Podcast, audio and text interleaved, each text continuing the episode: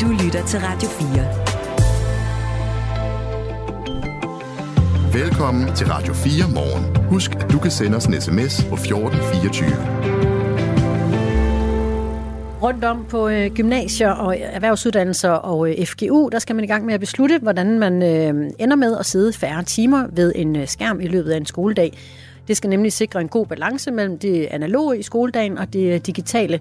Der er kommet nye anbefalinger om det.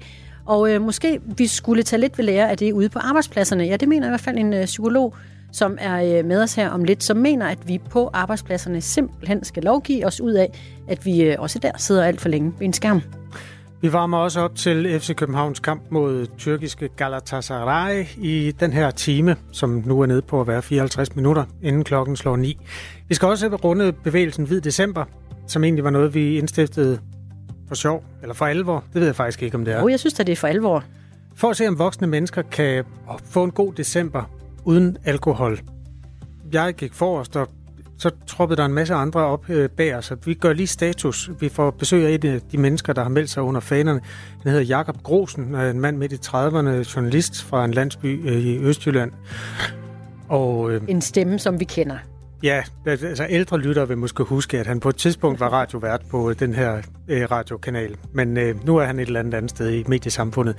Øh, jeg har rom og cola øh, klar til, når han kommer. Så vi skal rigtig hygge. Ej, det hele bliver godt. 8.35 kommer Jakob Grosen øh, efter planen. Og det er det, vi ved. Så er der alt det, vi arbejder på. Kan vi få Post Danmark til at svare på, eller Post Nord til at svare på, hvad i alverden de bilder sig ind og gør alle frimærkerne ugyldige per første i første? Hvis ikke vi når det i dag, så gør vi det i morgen. Det, jeg synes, der er nogle mennesker, der har krav på et svar der. Vi ligger vandret for at få det med allerede her nu, men vi må se, hvad der sker. Ja, og du kan skrive til os på 1424. Jeg hedder Kasper Harbo. Jeg hedder Christine Ankerhus. Godmorgen. Godmorgen. Det her er Radio 4 morgen. Rundt om på øh, gymnasierne og på erhvervsuddannelserne og øh, på FGU, det er den forberedende grunduddannelse, der skal de øh, have lidt mere styr på, hvordan man sikrer, at lærere og elever ikke sidder alt for mange timer ved øh, skærmene i løbet af en arbejdsdag, en skoledag. Det er Styrelsen for Undervisning og Kvalitet, der i går kom med 12 anbefalinger til, hvordan man begrænser brugen af skærme. Hos Venstres Ungdom, der mener de, at det ikke kun er de unge, der skal have anbefalinger, i, øh, når det handler om skærmbrug. Det skal vi voksne også. Jeg tror, at hele den her skærmdebat, øh, den, den kommer til at handle om de unge mennesker, men, men jeg kender det også fra mig selv, og nu går jeg ikke på gymnasiet længere, at jeg bruger da også meget tid på at kigge på en skærm, og mine forældre bruger meget tid på at kigge på en skærm. Så hvis det er sådan et, et samfundsproblem, hvis vi skal kalde det det, øh, så synes jeg, det er jo fornuftigt nok, øh, at vi, vi, vi taler om alle aldersgrupper. Og øh, den udmelding fra Venstres Ungdom støtter psykolog Ejda Bicic, der også har været med her til morgen, lektor ved Institut for Regional Sundhedsforskning på SDU. Jeg er helt enig i de her anbefalinger i forhold til ungdomsuddannelserne, men jeg tænker også, at altså, vi skal jo kigge på os selv, også fordi vi som voksne er forbilleder for vores børn.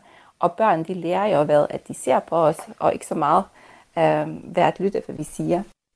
Men skal vi så have øh, anbefalinger til, hvordan vi gør med vores skærme som voksne på arbejdspladsen, eller skal der øh, lovgivning til? Eva Hertz, psykolog, Ph.D. og stifter af Center for Mental Robusthed. Godmorgen. Godmorgen. Ja, hvad synes du? Øh, anbefalinger eller lovgivning? Jamen altså, jeg har jo tænkt meget over det her, og, og, og jeg synes jo helt klart, at vi skal have lovgivning. Og grunden til, at jeg synes, vi skal have lovgivning, det er jo, at øh, jeg tror, vi alle sammen kender den der oplevelse af, at hvis man lige tjekker sine mails, eller lige går online, så føler man, at man får noget kontrol over situationen. Men fakta er jo faktisk det modsatte. Og, og det vi kan se, det er jo over hele Europa, der stiger antallet af mennesker med angst og depression, som jo meget ofte er, opstår i kølvandet på en stressreaktion. Så vi har altså et problem. Øhm, er det, det sker, er, er det på, på arbejdspladsen, du taler om, eller er det i hjemmet? Ja, nu taler jeg selvfølgelig på arbejdspladsen, fordi mm. det, det er der mit fokus. Øh, øh, så jeg er jo meget optaget af, at man får, faktisk får det ind i, i arbejdsmiljølovgivningen. Og, og når jeg siger det, så er det fordi, vi har nogle meget, meget dedikerede medarbejdere i Danmark, som gør, at øh, ja, vi strækker os meget, meget langt, fordi at øh, vi selv er den hårdeste dommer for, om vi nu gør det godt nok. Og derfor ville det hjælpe, hvis der simpelthen var noget lovgivning omkring det. Eksempelvis ligesom i, i, i Frankrig og i Portugal, hvor det jo er skrevet ind nu, at det, det er forbudt stort set, at, at kontakte medarbejdere efter klokken 17, hvad enten det er sms eller, eller at ringe til dem eller noget som helst. Og det er jo netop, fordi det er så svært for os selv at styre det, selvom vi godt ved, det ikke er særlig sundt. Så det var et øh, konkret forslag. Er der andre, man kunne øh, lovgive omkring? Altså, øh, i det hele taget, så drejer det sig jo om, at hver enkelt individ skal have nogle sunde vaner. Og jeg er da fuldt ud opmærksom på, at er, man ressourcestærk og så videre, så øh, kan man da få meget ud af at have bøger og podcast og så videre på sin iPad. Men jeg tænker sådan mere generelt ude i samfundet, der, der vil vi have godt af, at vi alle sammen tænker mere over, hvordan vi bruger de sociale medier.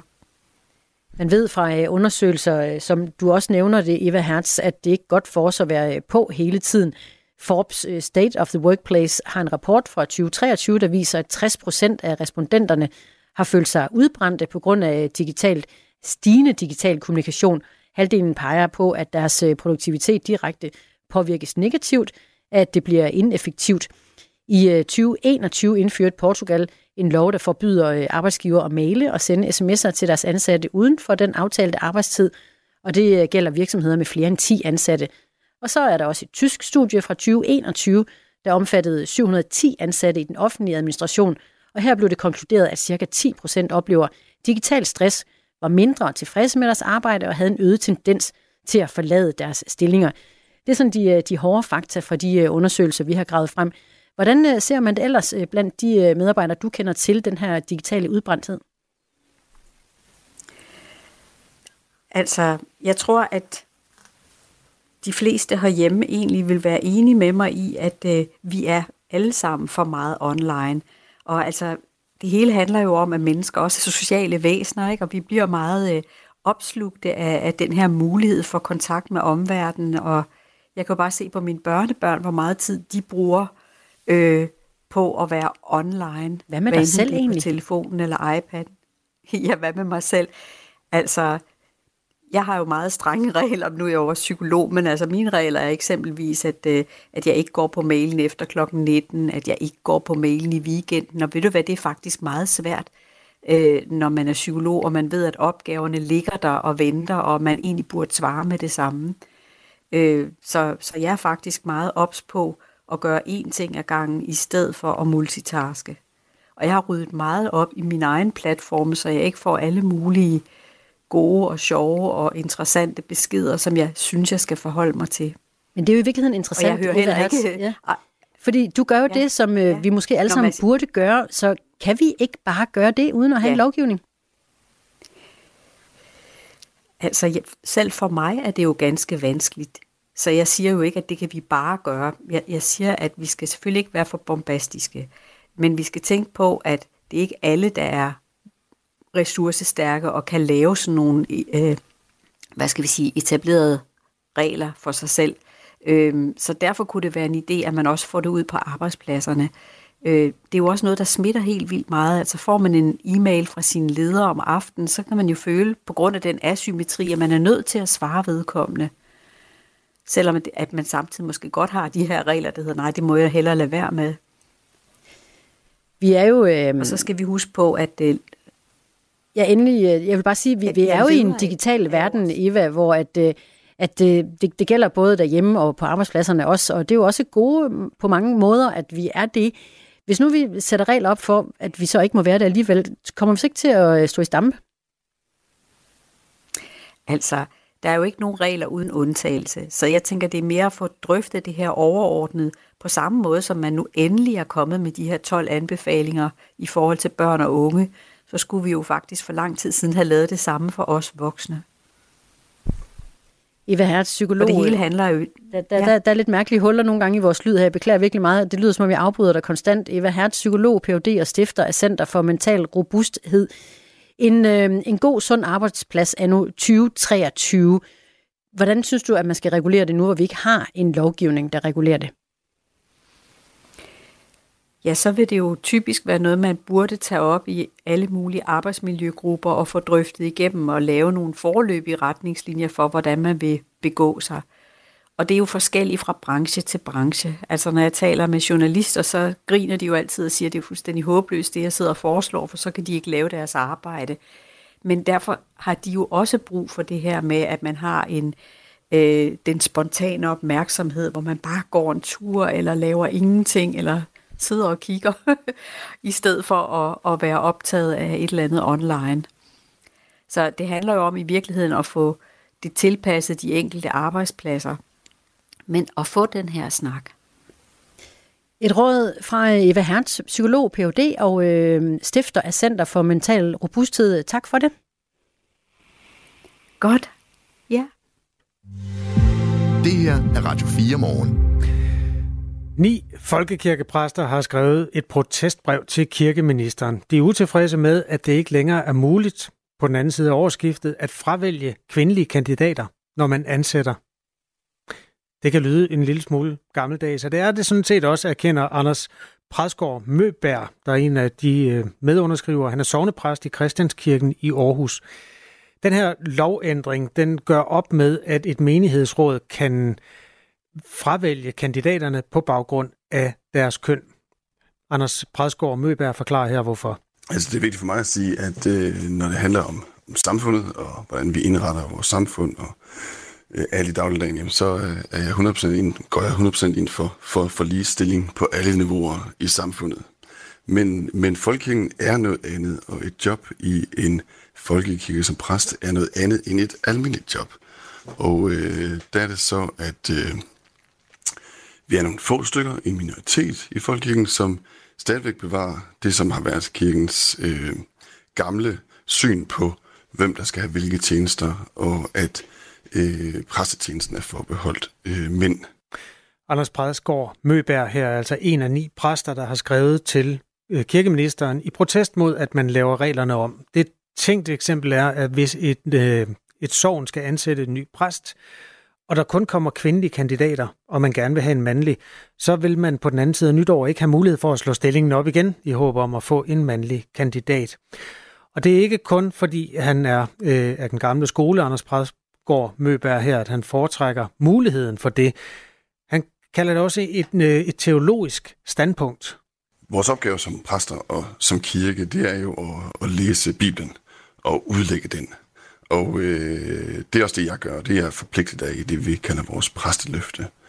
Og øh, når, at, øh, når at, øh, vi er nogle få, der har det her syn stadigvæk, så, så handler det om vores læsning af Bibelen, altså om teologi.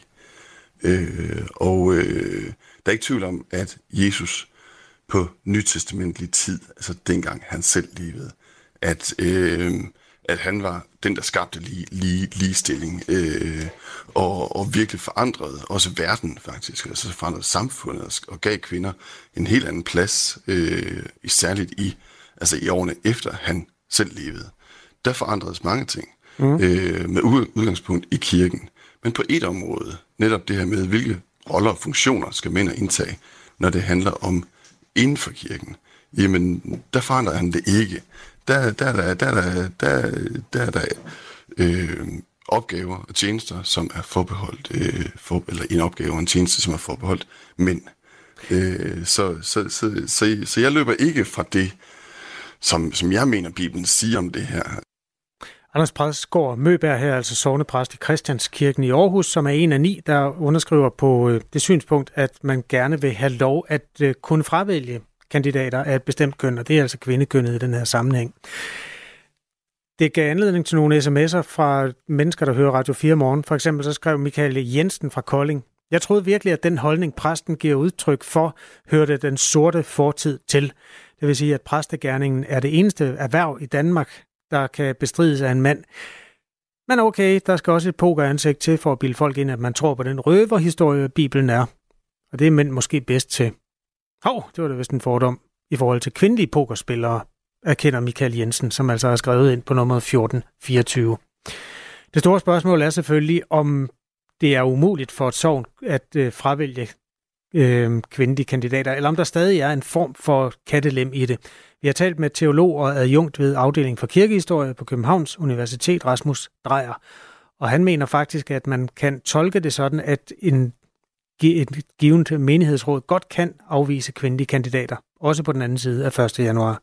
Når man ikke længere har undtagelsesbestemmelsen for ligebehandlingsloven, så kan man jo ikke sortere kvindelige ansøgere fra, det kunne også være mandlige ansøgere, fra i øh, begyndelsen af øh, den proces, når man ansætter præster. Det vil sige, at man skal ind øh, under de almindelige argumenter, som jo er altså teologiske i forhold til valg af præster, hvor menighedsrådet skal argumentere teologisk for den kandidat, som de helst vil have. Og der kan et mindretal eller et flertal jo, som er imod kvindelige præster, jo altså argumentere teologisk ud fra deres syn på, at kun mænd kan være præster, for at det skal være en mand, for eksempel. Ikke desto mindre er der altså ni præster, der har skrevet det her protestbrev, og det er vigtigt at sige, at der er også kvindelige underskrivere, faktisk tre af de ni, som har skrevet under på protesten mod den her regelændring, det er kvinder. Anders Præsgaard Møbær er en af dem, og han er ikke tilfreds med den kattelem, der blev givet udtryk for her fra Rasmus Drejer. Vi kan godt opstille nogle tænkte eksempler, og, og med understregning på tænkte eksempler, altså hvor lad os sige, at der ved en given præst eller en, en, en given kirke kun er én øh, præst ansat, og de skal have en ny, og der så kun er øh, tre kvindelige ansøgere. Øh, I det tilfælde, øh, hvor at de tre kvindelige ansøgere på alle måder måtte være teologisk konservativ som det pågældende menighedsråd, øh, så vil man ikke kunne henvise til deres teologi og sige, at der er noget galt med din, med din te- te- teologi, og derfor er vi ikke dig. Så vil det være det her spørgsmål om, skal det være en mand, eller skal det være en kvinde?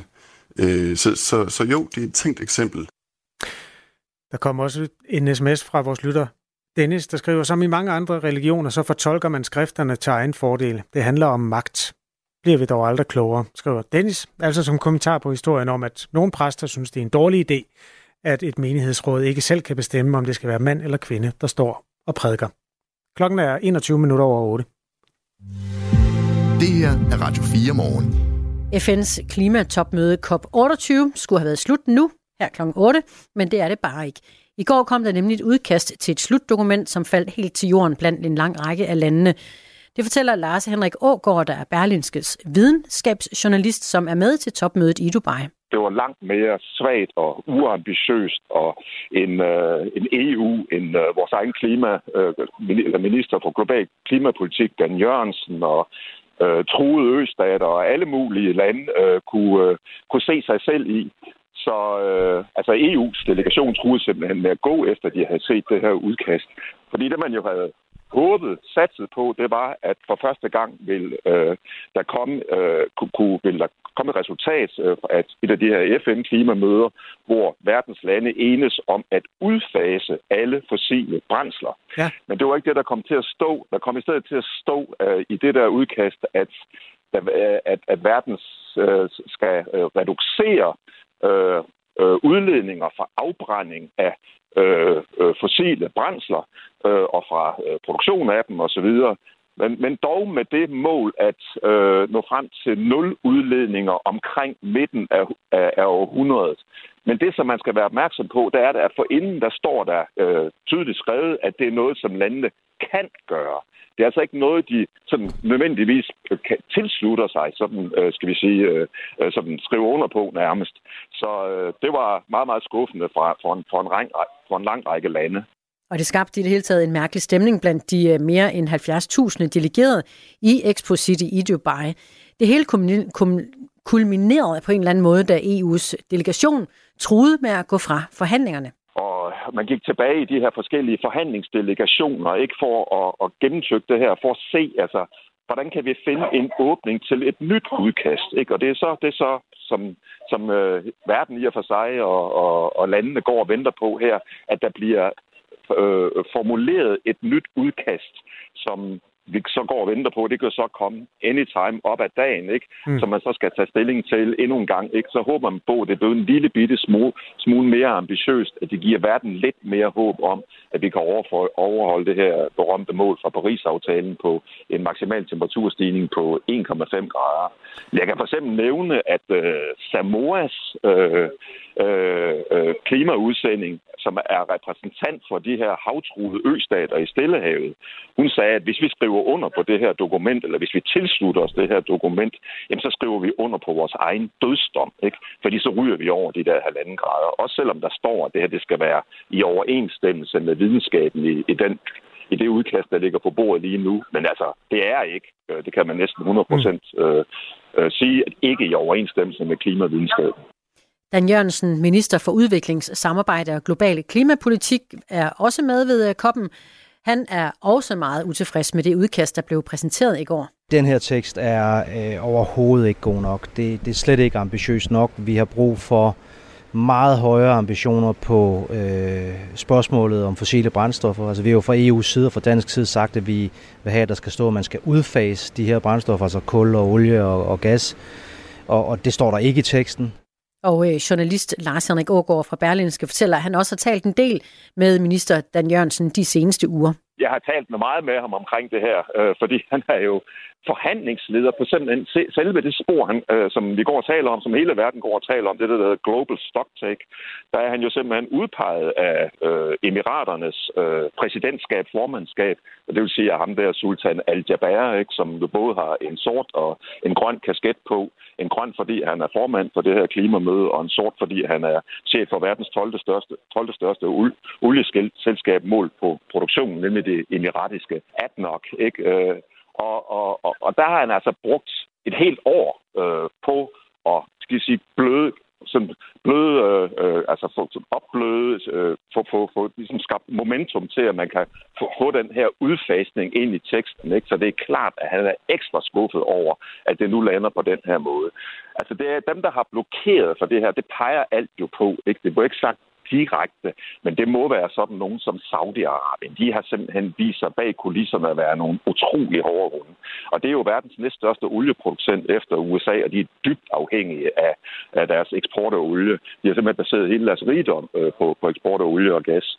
Øh, de har simpelthen blokeret for det. De har sagt øh, tidligere, at de vil under ingen omstændigheder skrive under på noget, hvor der overhovedet nævnes noget om fossile brændstoffer for den sags skyld. Det gør der dog i det her udkast, men altså på en helt anden måde. at intet intet om den her udfasning af det, og den der, man kan tilslutte sig det, man behøver det ikke, osv. Det, øh, det, det har et meget klart øh, saudiarabisk øh, stempel. Og øh, man kan jo også godt mistænke øh, Emiraternes formandskab for, øh, med deres olieinteresse hernede og med øh, præsident, altså COP28-præsidenten Sultan al-Jabers øh, oliebaggrund, at der også har været øh, et, et, et sort fingeraftryk fra selve formandskabet på den sluttekst, der, der landede i går. Men det, er, det, er nok, det skal man nok passe på at, at ligesom entydigt drage den konklusion, fordi han har også været formand, formand øh, været øh, i og for sig relativt øh, ambitiøs sådan på papiret og sagt, at det her det skal være i overensstemmelse med videnskaben, og ja, han tilslutter selvfølgelig det der 1,5 graders mål og så videre. Og derfor er det også mærkeligt at gå rundt blandt stater, der lider under den globale opvarmning, og dem, der øh, tjener godt på ikke-klimavenlige forretninger. Et Samor, der står der og råber, ikke? Altså, vi, vi vil da ikke være med til at underskrive vores egen dødsdom. Altså, landene har jo alle mulige forskellige interesser, men man kan jo også godt forstå nogle af de, skal vi sige, øh, mindre udviklede lande, som rent faktisk har nogle olieindtægter, som de kan bygge skoler og veje og hospitaler for. Det kan være Angola, det kan være Uganda, det kan være Øh, Nigeria. De har olie, de sælger det her. Hvis de sådan lige pludselig skal til at fuldstændig øh, sige, vink farvel til de her indtægter, ikke, så, så graver de jo også mere eller mindre deres egen grav. Så derfor så skal det jo være det, det er jo et ord, der sådan svæver over det hele øh, her. Det skal, der skal være, det skal være færre det her. Det skal være en just transition, en retfærdig overgang, hvor de rige lande, som er jo fuld gang med øh, den grønne omstilling, det hjælper udviklingslande, herunder udviklingslande, som også har visse fossile interesser, eller som baserer deres energiforsyning på kulkraft, gammel kulkraft osv., med at øh, grøn omstilling, med at øh, at bygge diger og øh, øh, gøre forskellige tiltag ikke? Altså for at øh, beskytte dem mod, mod, mod de stigende klimatrusler, der er, og ikke mindst hjælper dem som koldt og kontant med nogle finanser. Og der er, der, altså, der er lovordene fra den rige verden altså ikke tilstrækkeligt klare, og øh, man vil ikke binde sig med til, til for meget, altså sådan til nogle bestemte mål ude i fremtiden, ikke om hvor meget man skal hjælpe med klimafinansiering og mm. øh, til det, der hedder loss and damage, tab og skader efter klimakatastrofer i sårbare udviklingslande og sådan noget. Så der, der er også et, et, et, et, et dilemma der, kan man sige, og det kommer meget tydeligt til, til ord her fortalte Berlinskens videnskabsjournalist Lars Henrik Ågaard. Hvad sker der, hvis man tager nogle generationer af mænd og damer, der har drukket alkohol op omkring jul og nytår hele deres liv, og fjerner deres alkohol hele december? Det er et socialt eksperiment, som vi udfører med hjælp fra mennesker, der hører Radio 4 morgen. Øh, og apropos Radio 4 morgen, der, der var engang en vært, der hed Jakob Grosen på det program. Selvom han har forladt radioen, så har han faktisk stemplet ind i det projekt, og han besøger os om 5 minutter. Klokken er halv ni. Nu er der nyheder på Radio 4. Siden 2015 har indvandrere fra ikke-vestlige lande oplevet en betydelig stigning i beskæftigelsen. Det skriver Danmarks Statistik i en pressemeddelelse. Selvom forskellen er mindsket, er beskæftigelsen for indvandrere i fra ikke-vestlige lande fortsat under niveauet for personer med dansk oprindelse. Den branche, hvor andelen af mandlige indvandrere er højest, er hotel- og restaurationsbranchen. Her er over hver tredje mandlige beskæftigede indvandrere. Inden for branchen landbrug, skovbrug og fiskeri er godt hver femte mandlige beskæftigede indvandrere. Den branche, hvor andelen af kvindelige indvandrere er højest, er rejsebyråer, rengøring og anden operationel service. Her er 37 procent kvindelige, kvindelige indvandrere. Knap hver tredje i landbrug, skovbrug og fiskeri er kvindelige indvandrere, skriver altså Danmarks Statistik. USA's tidligere præsident Donald Trump fører kampløbet om at blive republikanernes præsidentkandidat til valget næste år. Det viser en meningsmåling for gennemført af nyhedsbyrået Reuters og analyseinstituttet Ipsos. 61 procent af republikanerne vil ifølge målingen stemme på Trump i nomineringsafstemningen i de enkelte delstater. Meningsmålingen fandt ikke tegn på, at republikanerne at de republikanske vælgere føler sig påvirket af, at Trump er anklaget i flere straffesager. Faktisk tror mindre end en fjerdedel i meningsmålingen på beskyldninger om, at Trump opfordrede til vandsvindel eller opfordrede sine følgere til at angribe kongressen, da det stod klart, at han havde tabt sidste præsidentvalg. Det er ellers netop det, som straffesagerne mod ham drejer sig om. Antallet af kvinder under 40 år, der får tildelt førtidspension, er steget med 47 procent på 10 år. Det viser tal fra Jobindsats, der drives af Styrelsen for Arbejdsmarked og Rekruttering. I alt er over 20.000 borgere de første 11 måneder af i år blevet tilkendt førtidspension. Det er godt 1600 flere end i hele 2022. Og det er det højeste tal siden 2004, hvor der blev indført nye regler for førtidspension. Britt Dinesen Christiansen, der er seniorøkonom i Dania Pensionen, er forundret over stigningen. Der blev lavet en reform i 2012, der netop øh, skulle, øh, var myndet på, at, at unge under 40 ikke øh, skulle øh, opnå førtids, eller komme på førtidspension. Og, øh, og nu kan vi jo så se, at, øh, at øh, det er især i den her gruppe, øh, hvor vi ser en stigning. Tanken med reformen var, at borgere under 40 i stedet, skulle, i stedet for førtidspension skulle gennem ressourceforløb. De her forløb de kan vare op til en eller anden overrække, og, og det kan jo være, at nogle af de her personer, de har, de har været på de her forløb, men, men at det ikke er lykkedes at, at, at få fodfæste på arbejdsmarkedet igen. Og så derfor er, er Øh, desværre endt med at få førtidspension i stedet for. Det kunne være en af forklaringerne. Siger Britt Dinesen Christiansen, der er seniorøkonom i Danica Pension. Der bliver oprettet en ydre visitationsring omkring parken, før FC København og tyrkiske Galatasaray senere i dag tørner sammen i Champions League. Det oplyser FCK på sin hjemmeside. Ringen rundt om stadion skal sikre, at alle har billet til kampen, og at fans fra de to klubber ikke støder sammen. Politiet indfører samtidig en midlertidig strafzone omkring parken. Det betyder, at straffen for blandt andet vold og herværk kan stige til det dobbelte. Galatasarays fans skal desuden blive på stadion i en time efter slutfløjt. FCK og Galatasaray kæmper om at følge Bayern München videre til forårets knockout-kampe i Europas største klubturnering. Skyde og mest tørt vejr, temperaturer mellem frysepunktet og 3 graders varme.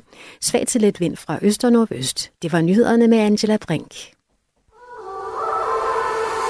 Du lytter til Radio 4. Velkommen til Radio 4 morgen. Husk, at du kan sende os en sms på 1424. Hvid december er en bevægelse, vi indstiftede både for sjov og for alvor, for at se om voksne mennesker egentlig kan få en god december uden alkohol.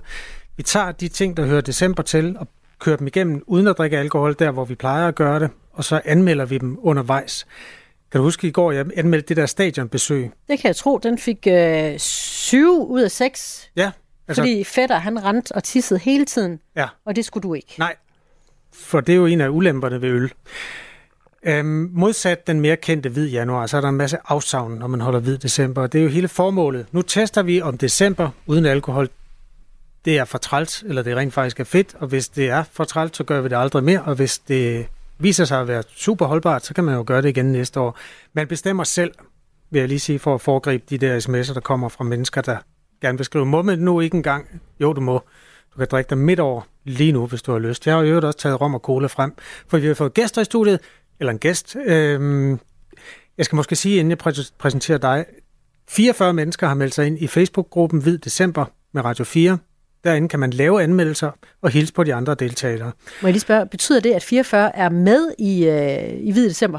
Ja, det, det tror jeg faktisk er øh, den konservative betragtning. Men nogle af dem er så mennesker, der er holdt op med at drikke fuldstændig. Mm-hmm. Så jeg ved ikke, om de rigtig tæller. Det, På det er sin dog vis. til en enkelt- Ja. Du må gerne tælle med for min skyld. Nå, men et af de mennesker, der i hvert fald er med i bevægelsen, han hedder Jakob Grosen. Han er, jeg ved ikke engang, om du er 34 eller 35. Jeg er 35 nu. Nå, midt i 30'erne, journalist ja. fra landsbyen Morslet i Østjylland. Godmorgen. Godmorgen. Tak fordi jeg måtte komme. Hej. Tak fordi du har meldt dig ind i øh, den her bevægelse. Ja, selv tak. Jeg tror faktisk, jeg er en del af mørketallet, for jeg har ikke øh, meldt mig ind i Facebook-gruppen. Jeg var ikke øh, bekendt med, at der fandtes en sådan. Nej, men den hedder Hvid December med Radio 4. Ja, Så det den kan du med dine skills hurtigt finde. Tak. Jakob er, vil nogen måske have opdaget, øh, hvis de på et eller andet tidspunkt i løbet af de sidste fire år har hørt det her radioprogram, tidligere radiovært på Radio 4 morgen. Ja. Og du har skiftet til en anden position. I dag er jeg jo øh, podcastvært hos Jyllandsposten. Jeg laver... Jeg har indspillet, Der er en spor på linjen. jeg, jeg har indspillet et stykke musik. Det, det er jo en meget følsom konkurrencesituation, der er, er omkring øh, det er klart. Radio 4's lyttertal. Så hver gang du nævner din nye arbejdsplads, så kommer jeg til at spille det her nummer med Eldes Post. Ja. Den hedder Hvis du vil vide mere. Øh, Det er en nyhedspodcast hos... Okay. Nej, sig det bare. Ja, okay. Øh, Jyllandsposten laver en nyhedspodcast, der hedder Hvis du vil vide mere. Jeg er vært. Vi er lige gået i luften. Du kan finde den der, hvor du finder dine podcasts. Okay. Jeg har, jeg har taget nogle glas med. Uha. Du har ikke drukket hele december, vel, Jacob? Nej, jeg har ikke rørt en dråbe alkohol. Nu sidder jeg lige med noget og laver en rom og cola til Ville os. du øh, normaltvis, Jacob, have øh, rørt en dråbe alkohol, når vi ramte den øh, 12. december? Ja, det vil jeg helt Hvor klart. meget ville du have drukket på nuværende tidspunkt? Øhm, det kom an på, om jeg havde været til julefrokost, og det har jeg ikke endnu. Så på den måde har jeg ikke øh, været øh, i en situation, hvor jeg virkelig blev fristet. Men jeg sagde nej til gløk så sent som i søndags. Hvordan var det? Mm, Var det svært?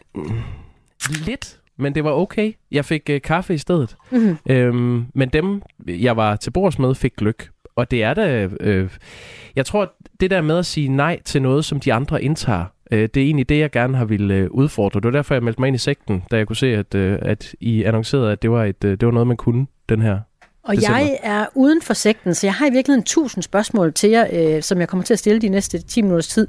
Mm. Jeg har allerede et.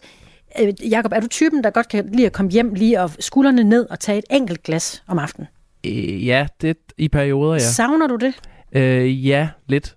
Men... Øh, øh, nej, ikke noget, men ja, det gør jeg lidt. Ja, Øh, jeg gjorde det... Jeg kan huske, vi havde sådan en uh, Indian sommer der i, øh, i august, hvor jeg synes, det var rigtig lækkert lige at køre markisen ud og sætte sig på øh, et terrassen. og så, til. Uha. Det er, når Jesus han øh, vandrer i ørkenen, så kommer fristeren. Ja, præcis. Og der er også et glas til mig. Nå, men så kunne jeg godt lige, lige at knappe en øl eller to op sådan i løbet af aftenen. Det synes jeg var meget hyggeligt. Øh, og det kan jeg jo ikke mere. Nej. Så det er et savn.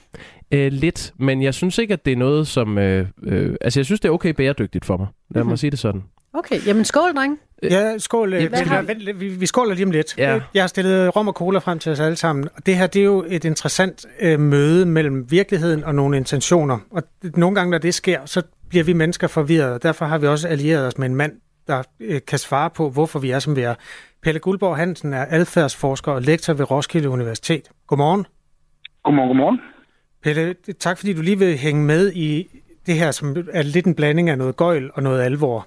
Øh, Men, men der er jo en hel masse alvor forbundet med alkohol også. Øh, Kan, kan du svare på, hvorfor det er, at man føler sig udenfor, fordi man ikke drikker det samme som de andre mennesker, der er til stede ved en given begivenhed- begivenhed? Altså, jeg tror ikke det kun det handler om, at man ikke drikker det samme. Fordi hvis man sidder med nogle mennesker, der drikker øh, Faxe Kondi, og så er det den, der drikker Faxe Kondi Light, så vil man nok ikke føle sig som sådan udenfor. Nej. Så det har nok noget at gøre med, at øh, det specifikke, der bliver indtaget, netop øh, alkoholen, øh, er, øh, hvad skal man sige, når danskere er sammen, øh, en grundingrediens.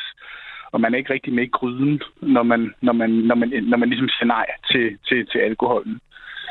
Og det er det, der gør det specielt, at alkohol har den rolle, når, når danskere mødes.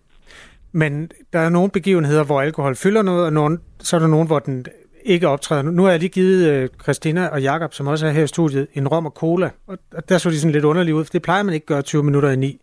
Hvor, altså, og nogle gange så opdager man først vanerne, når, når man bryder dem. Hvad er det, der, der gør, at alkoholen er kommet til at fylde de steder, hvor, hvor den er? Øh, kan du svare på det? Ja, det, der var noget udfald på øh, linjen der, det er der helt tydeligvis. Nå, skål på det. Ja, mm. ja, det siger jeg jo godt nok. Øh, Ved du hvad, øh, jeg kan så fortælle den her rom og cola, som vi har. Det er uh, mærket Lyras Spiced Cane Spirit, og det er alkoholfri rom. Nej, men det var, så tør jeg godt. Så tør du godt. Det var godt. Skål, venner. Skål. Skål. Det smager af rom og cola. Ja, det gør det egentlig. Egentlig. Mm. Ah. Må jeg komme med en til? Jeg synes, den har en bismag Inden vi noget. tager Pelle med igen. Ja. Mm. Jeg, jeg tror, jeg har tænkt meget over det der med, hvad er det, der gør, at jeg øh, føler, at jeg lidt øh, forråder fællesskabet, hvis de andre drikker, og jeg ikke gør. Eller hvis der er nogen, der ikke gør, og jeg gør. Og jeg tror, det er det der med, at man, man læner sig ligesom ind i fællesskabet og siger, nu tager vi lige overfrakken af, og så prøver vi lige at være sammen på en lidt mere løs måde. Og så er der en, der sidder og lurepasser, som ikke vil være med til at lave et lille kontroltab sammen med os andre. Øh, jeg, nu, jeg tror, Pelle er med, men det kan Ja, være, at ja. han kan øh, kvalificere min Ja. teori. Er det rigtigt? Ja, altså, man kan sige, øh, altså, når folk er sammen, og når der er alkohol på bordet, så er det, det, det foregår sådan nogle helt specifikke rituelle øh, settings, ikke? Altså, hvis det er, at du putter et øh, matadorspil på bordet sammen med nogle øl, jamen, så bliver matadorspillet sådan set det, det, det, det centrale, men hvis det er, at du bare sætter nogle øl på bordet og siger, nu skal vi drikke, så er du mere derhen, hvor danskerne normalt er. Og der er det, at hvis du ikke deltager så i, øh, i lejen, øh, i hovedlejen, jamen, så, så er det, at du, du træder udenfor og afviser fællesskabet. Eller i hvert fald kan det opfattes sådan, medmindre du har en eller anden begrundelse for det. Du lytter til øh, Radio 4 Morgen. I dag er- hedder værterne Christina Ankerhus og Kasper Harbo, og så har vi besøg af en gæst, som tidligere har været vært på programmet. Han hedder Jakob Grosen. Han arbejder nu på et eller andet dagblad, og øh, er deltager i Hvid December. Og øh, efterhånden, som jeg har lanceret det her projekt nogle gange i radioen, Pelle Guldborg Hansen, så har jeg også mødt en modstand fra nogle mennesker, som egentlig bare kunne sige, Nå, men det har ikke noget med mig at gøre, men faktisk føler sig enormt øh, angrebet ved, at der er nogen, der siger, nu drikker vi ikke i december. Jeg ved ikke, om du øh, kan sætte dig ind i, hvorfor er det, at det kan være anmasende, når nogen tager et valg, der, der sådan har noget med sundhed at gøre?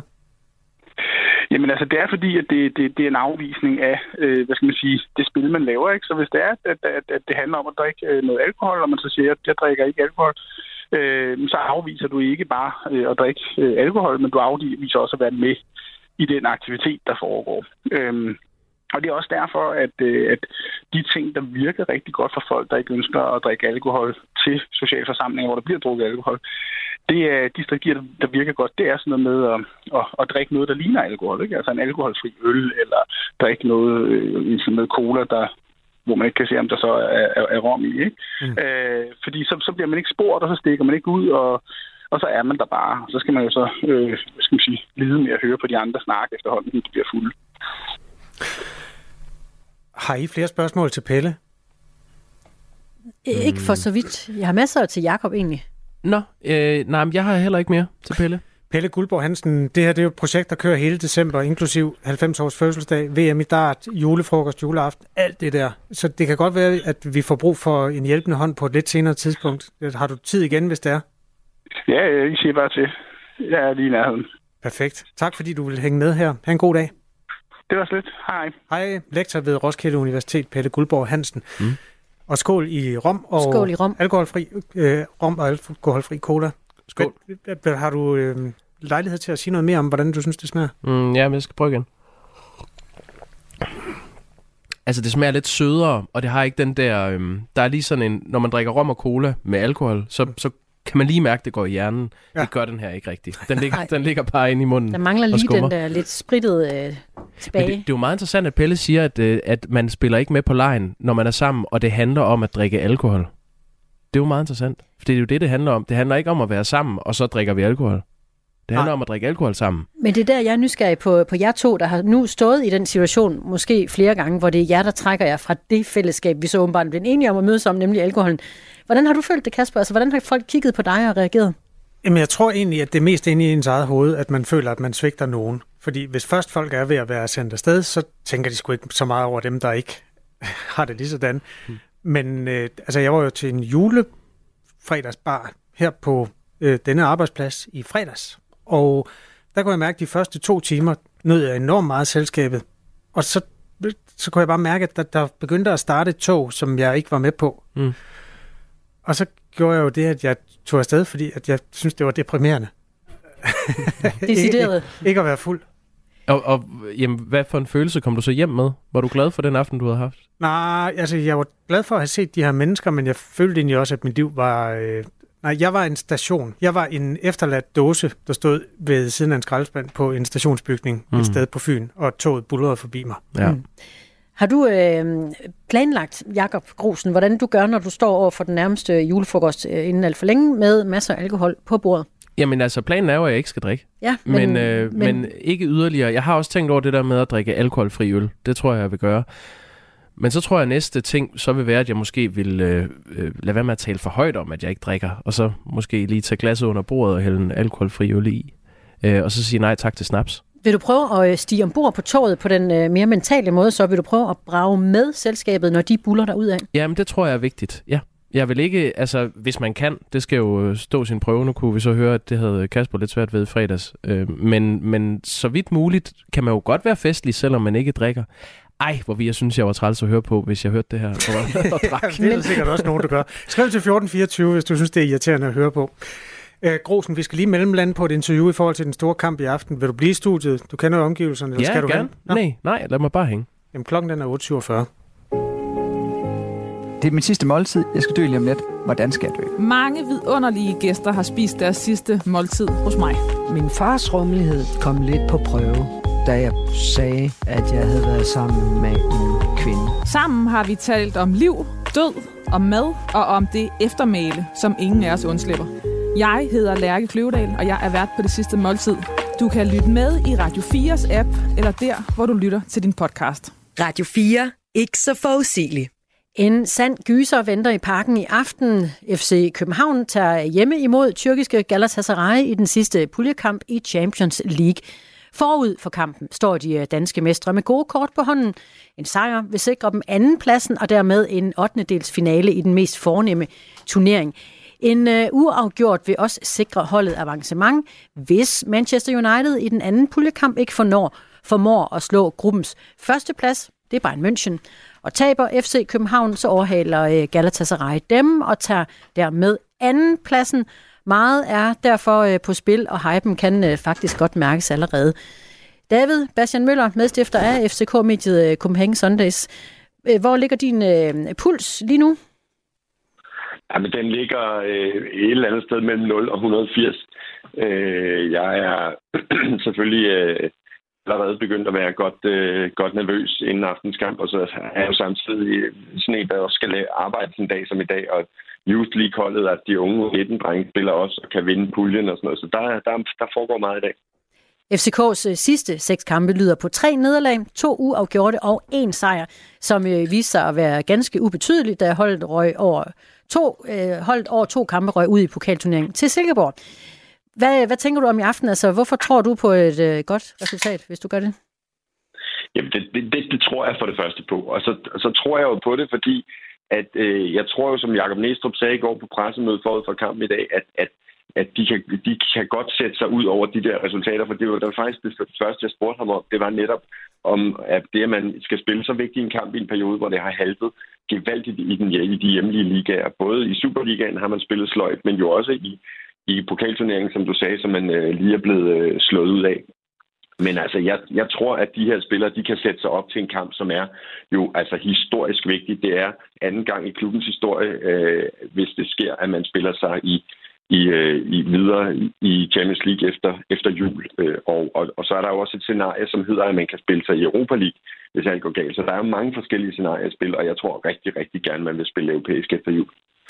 Hvis det bliver den helt store, altså Champions League, så venter der 0,4 milliarder kroner.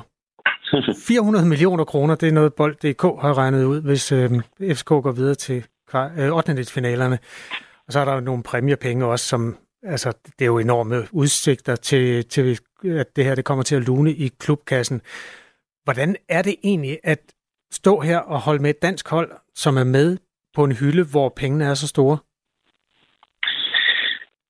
Jamen jeg vil sige, det er for det første vildt at være øh, fan af, og jeg synes også, at hele Danmark skal føle sig privilegeret over at have et hold, som, som er med. Altså, vi er vant til, at FC København stort set hvert år spiller europæisk, og nu er det altså på den helt øverste øh, hylde.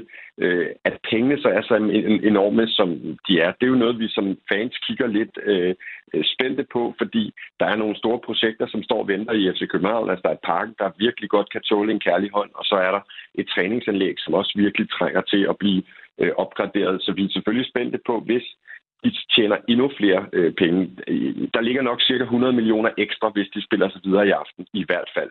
Øh, og det, det giver så sammenlagt de 400 millioner, som du, som du nævner.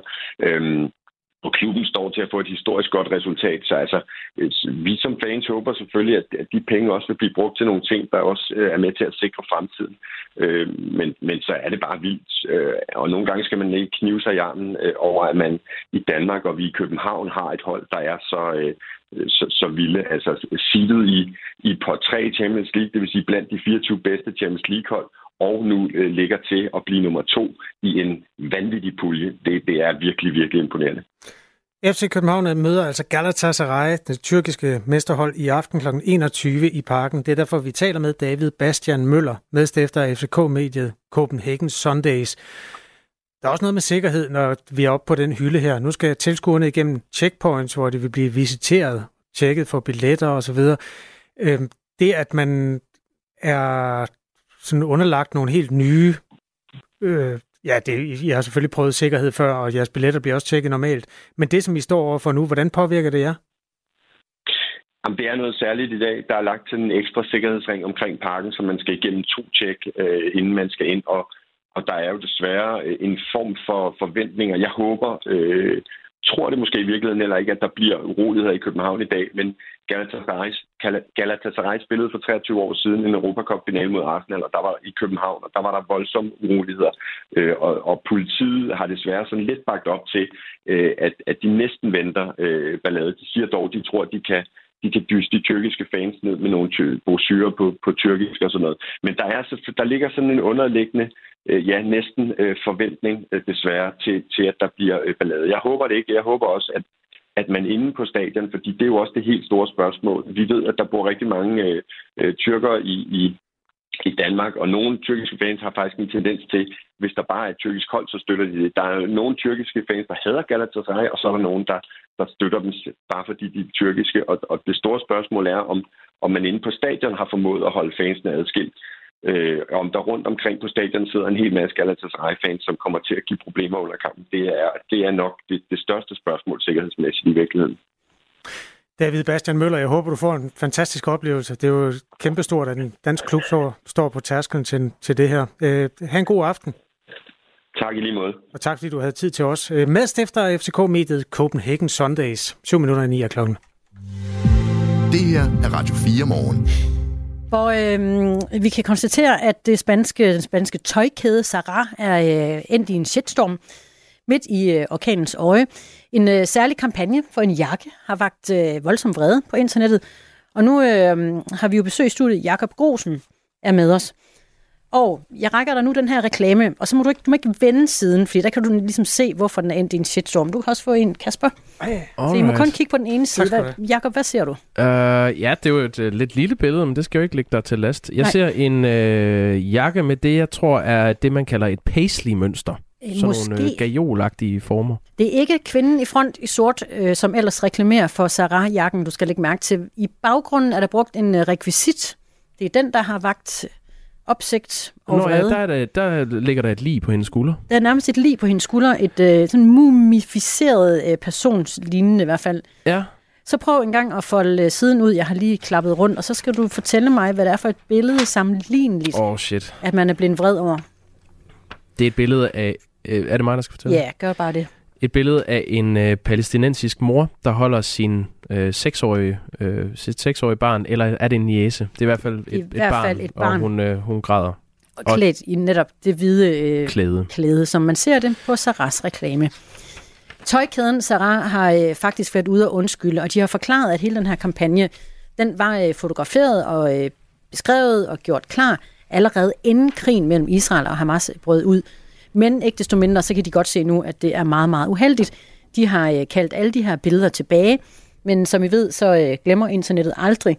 De ligger stadigvæk, og især på sociale medier, X, Instagram, TikTok osv. Der er øh, danske brandingfolk, der har været ude og også kigge på det her emne, og de har sagt, at det burde slet ikke kunne ske. Altså, de burde virkelig bare lige have tænkt, okay, det kan godt være, at vi har brugt penge på den kampagne, men Mm. dårlig timing. Ja. Det må man sige. Var det noget... Ja. Okay. Hvis man undrer sig over, at øh, Jakob Grosen han er tilbage i Radio 4 morgen, hvis man nu lige er kommet til, så kan vi sige, at det er han heller ikke. Han arbejder et andet sted mm-hmm. øh, på en, hvad var det, en, et eller andet gammelt bladhus. Ja, skal jeg lige få lov igen? Ja. Øh, jeg Du laver en øh, nyhedspodcast hos Jyllandsposten, der hedder... Nok om den. Øh, hvis du vil vide mere om den, så må du google. Ja. Jakob Grosen, du er her, fordi du er en del af Hvid December-bevægelsen. Ja. Og øhm, mange mennesker har jo allerede været inde og anmelde forskellige begivenheder på, øh, i gruppen Hvid December med Radio 4. Mm. Du kan lige få lov at sætte stjerner på, øhm, på et øh, fænomen lige om et øjeblik, men jeg tager lige nogen fra nogle af de andre. Det vil jeg gerne høre. Vores lytter Nikolaj, han har testet den situation på skiferien, hvor man får en øl bagefter. Mm. Uh. Og der har han så taget sådan en alkoholfri øh, Hefe Weissbier.